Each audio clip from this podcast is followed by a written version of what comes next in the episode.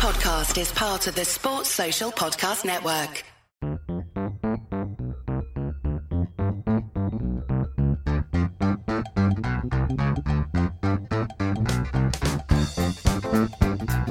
Well, they say fairy tales don't happen in sport, but one certainly happened at the Kia Oval today because, as you, I'm sure you know by now, Alastair Cook played his final innings in Test cricket and scored 147. So it makes an amazing double, actually a 50 and 100 in his first Test and a 50 and 100 in his final Test. What a remarkable cricketer he is. Yeah, the only person to do that in Test history, that, that, that feat. And you missed the key moment.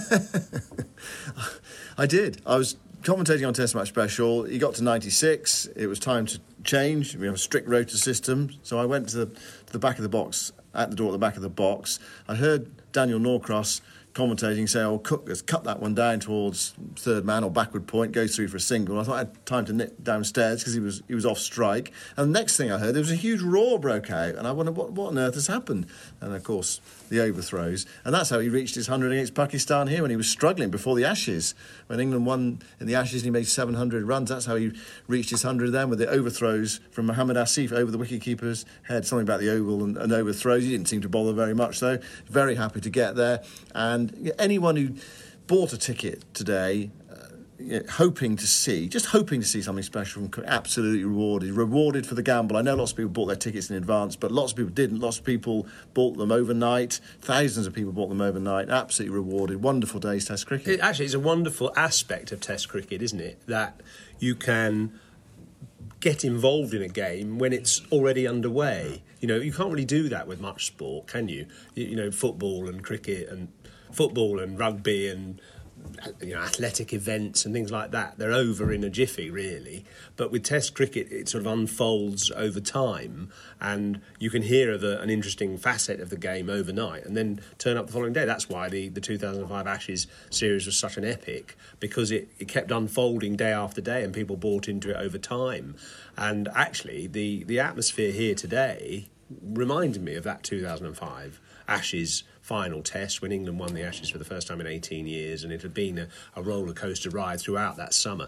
The, you know, the ovations for various things Cook walking out, Cook getting 50, Cook getting to 100 uh, were just extraordinary. Uh, you know, hairs on the back of your neck, the ovation lasting really quite a long time in the case of the 100 as well. Yeah, it, it, uh, time it lasted for about two minutes. You think, well, that doesn't sound a very long time, but just sit down in a room and just put a stopwatch on and you know, wait for two minutes to elapse. It's actually quite a long time, and and that was the time everyone was just applauding and cheering, and the game was held up.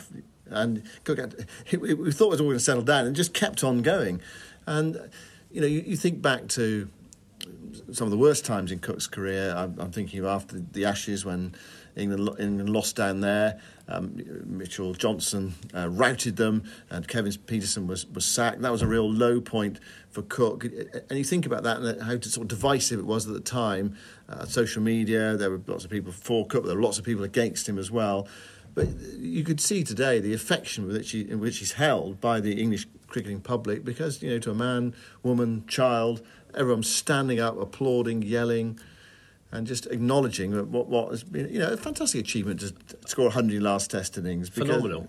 And a phenomenal player yeah. in that in that sense, a phenomenal player in a in an accumulative sense, not necessarily in a flamboyant or dramatic or exhi- exhibitionist sense, but just someone who manages to find a way to score runs. Uh, you know, people love an understated hero, don't they? Really, someone who doesn't shout and scream about himself. He hasn't got a big ego. Does everything for the team.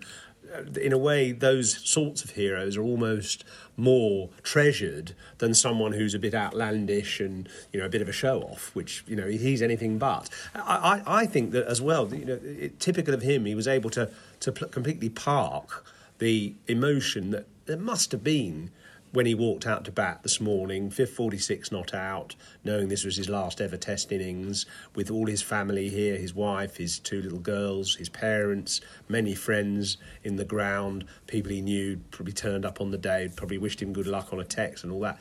And it, it was after the kind of first few. Well, actually, he got to fifty quickly. Yeah, I think that was obviously quite key because he got a ball on his pads. Yeah. He turned it away for Yes. four. He timed it nicely. He Yeah. got to 50 fairly early on, so there was no scratching around to get to 50. And you know, you get two 50s in your last Test match, and you know that's a that's a decent achievement. Whatever Mm. you know, whatever happens after that, that's a decent achievement. You feel, yeah, I've, I've, you know, I haven't gone out with a naught and a nine or a three and a 17 or something. like that. Which I've happened to Ricky Ponting, yeah. amongst others, and there's lots of players who've played their last test and really haven't. Sachin Tendulkar was another one who didn't really deliver. So you, you do want to just leave people remembering the good things about you rather than the, the slightly more uh, negative or scratchy things about you. I bumped into Vic Marks walking from Vauxhall Station to the ground this morning. I know We what were you're say We were here. just chatting about the cricket. He said to me, "Who was the last man to make two fifties in his last Test match for England?" I said, "Oh, I got absolutely no idea."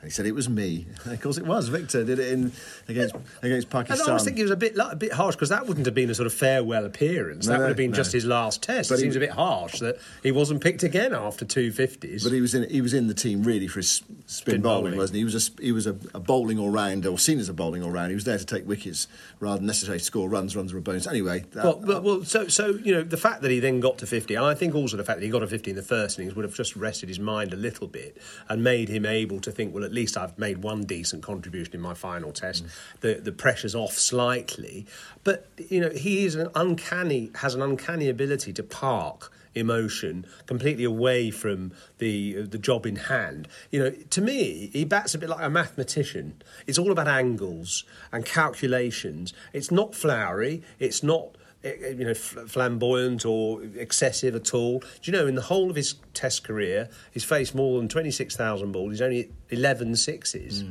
and it, you know, today they kept the field in. He always resisted the chance of going over the top just for one little tiny uh, stroll down a, a, a sort of a, a more adventurous lane. You know, he stuck to that mathematician's ploy of just using the bat angles to work it just wide of the mid wicket fielder uh, off the spinner, smothering the spin by getting his feet out to the pitch and, and making sure that the, the ball wasn't able to turn Uh, against the quite quicker bowlers. That little kind of poke just wide of the.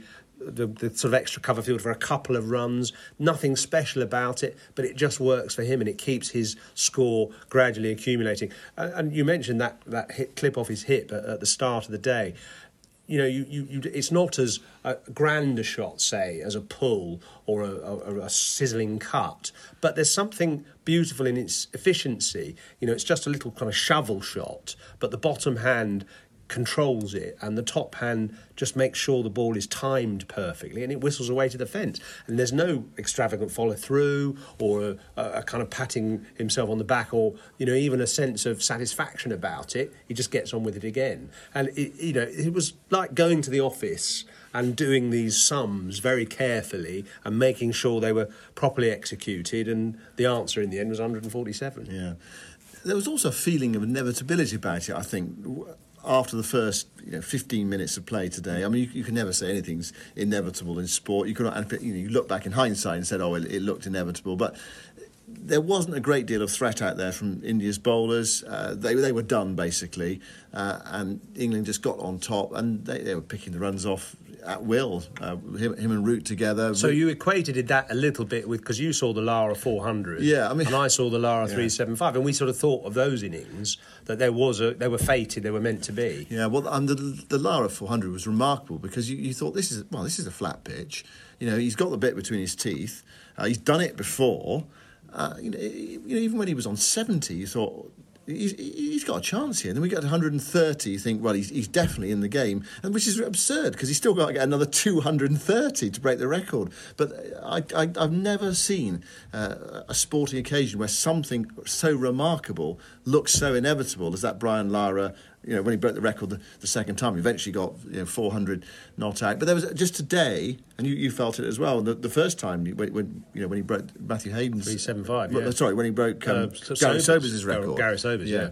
You, you felt that as well watching that. Yeah, I mean, we turned up on the on the final day of the match, or I think it was, might have been the fourth day actually, and uh, no, it was actually the third day That's right. because uh, West Indies batted first, and he was on three twenty. I remember that, and actually, I was travelling with Godfrey Evans, the former England and Kent wicketkeeper, who was doing some hosting, some hospitality. This was 1994, and uh, we were talking in this minibus on quite a long journey, if it's possible to make a long journey in Antigua, uh, we, quite a long journey to the ground, and we both said he's going to do it, and it just felt completely like it, it was meant to be. I mean, I felt from the, the stage of Cook on about 75 today, there was nothing that could disturb him mm. really. And I, it says a lot about you, you know, as a commentator. And I'm going to give you a compliment here that you handed over the mic at 96 not out because there would have been commentators, and I'm not going to name them, who would just have clung on for that extra two minutes to make sure they were there for the key moment. Well, but I- uh, you kind of uh, acted as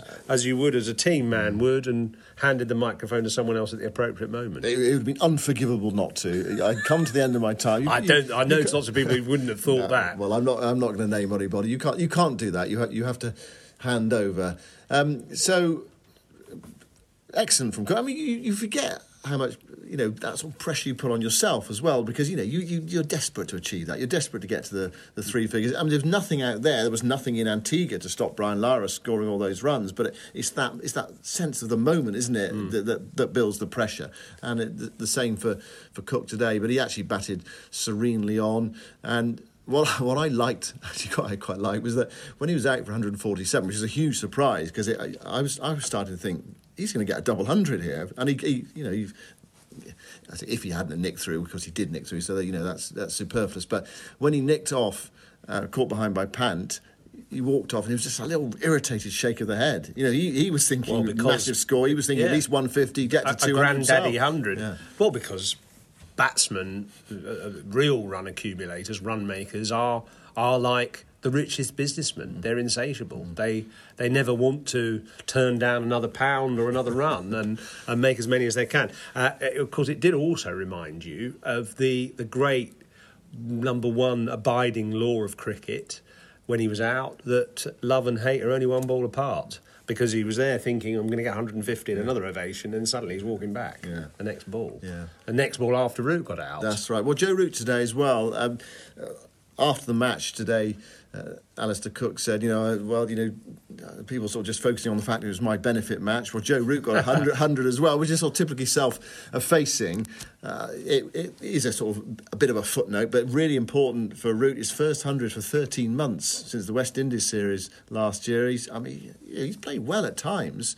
Um, but he's not been able to produce those those hundreds, which you know that, that's what batsmen have, are remembered for. Hundreds. Geoffrey always says that. What's the difference between ninety nine and hundred? Well, people remember the hundreds, but they don't remember the ninety nines so much, and, that, and that's what defines Well, and you so, yes, you're, batsman. you're measured by your hundreds, aren't you? Someone like Ian Botham, 14 Test hundreds. That's often said. You know, if compa- you've compared Botham to say Flintoff. Who was the better all rounder? Botham 14 hundreds, Flintoff five, Hmm. and and in a way that is one of the sort of simplest ways of saying Botham was a better cricketer. I, I mean, it's not uh, quite as simple as that, all right, all, all right. But it was very good today that, that that Root played so well, and I suppose he was slightly under the radar because of all the focus on Cook. He was able to to sort of just creep up into the sort of thirties and forties and and find a bit of fluency, find his natural game. Maybe the bowlers were focusing that bit more on Cook. I don't know. So, uh, they, and they were they were a bowler down, of course, India as well, which which helped because Sharma wasn't bowling. So, generally, Root the, the things were in his favour, but he did play a beautifully fluent innings. He played some lovely slog sweeps off Ravi Jadeja and some lovely drives, and I just loved his back cut shots, and there was that sort of rhythm. Well, that's I- what got him underway. yeah, the little cuts. Yeah, Yeah, but when he- lovely. when he first Balletic came in. footwork. I mean, batsmanship of the highest class. I was sat with uh, his his granddad actually for some of the time, who's known as the Don because he's called Don, and he was christened after Donald Bradman, born in the 1930s, and he was absolutely loving to see Joe. His young grandson, you know, playing such a, a fluent innings, and got, got England into a, an absolutely superb position. But then, of course, they lost a load of wickets at the end of the day. But but in a way, no one cared about that because the uh, the absolute main course had been Cook all day, and it, it's obviously setting them up for a fantastic victory. In the end, Jimmy Anderson nearly stole his show. well, well, if it was possible to do that. There was a bit of rivalry there towards the end. Anderson going level with Glenn McGrath and the chance to go past him tomorrow. What was Stuart Broad doing, getting Kohli out? Because I mean, it meant that Anderson didn't have the chance to, to get Kohli out for that record-breaking wicket. It's a bit greedy, wasn't he? He didn't even let uh, Anderson bowl one ball to Kohli. Kohli out first ball, and actually, I don't know if you noticed this today. The two leading run scorers on either side, Kohli and Buttler, both, out, for naught. Both out for naught on, on, on the fourth which, day which, of the game. Which only shows that you cannot be take anything for granted in this game. Never be complacent because it comes and bites you on the backside if you turn your back for a moment. Uh, tomorrow, I'm sure uh, Anderson will overtake Glenn McGrath. There's what is it, seven wickets, Seven wickets to take. England are going to wrap victory up sometime in the afternoon. We'll reflect on on Anderson's career, perhaps, and the incredible achievements that he's uh, managed to sustain and is still sustaining for, through his career tomorrow. Yeah, well, well, Cook, you know, uh, people are lauding him quite rightly for playing 159 consecutive games, for playing 161 matches in all. Anderson, in a way, has got a much harder task. He's got to run in and bowl, as you know. And bowling is a harder game than batting, although you only get one chance with Yeah. batting. You know, phys- physically, Anderson's played 143 Test matches. Yeah, which is remarkable as well. And and we'll certainly reflect on him tomorrow. I mean, I suppose it's the difference between the mental demands of Yeah. batting and the physical demands of bowling. But Cook today is undoubtedly the story and uh, the, the, the phenomenon that he is. Uh, uh, so won't go away almost in a way. It was a privilege, I thought, to be here today to to see firstly his performance, secondly the reaction to his performance, and thirdly the, the crowd reception to uh, a man who is a, a treasured hero in England, and Yeah. probably we'll never see the his like again. Yeah, there'll be some people out there saying, uh, "Enough Cook, thanks very much." You know, we've heard about Cook uh, uh, morning, noon, and night for the last uh, few days, but um, you, you can't not today. Um, that is a is that is a fabulous performance, fabulous career. About three and a half thousand runs more than any other England player, and also the most runs ever in Test cricket by a left-hander. And also 2,000 more runs than anybody else who's opened the batting in Test cricket. And that in itself is a, a remarkable performance. Uh, There was a nice sign up as he walked off from the ECB, and it was very simple. And we're going to finish with it tonight. It said, Thank you, Chef.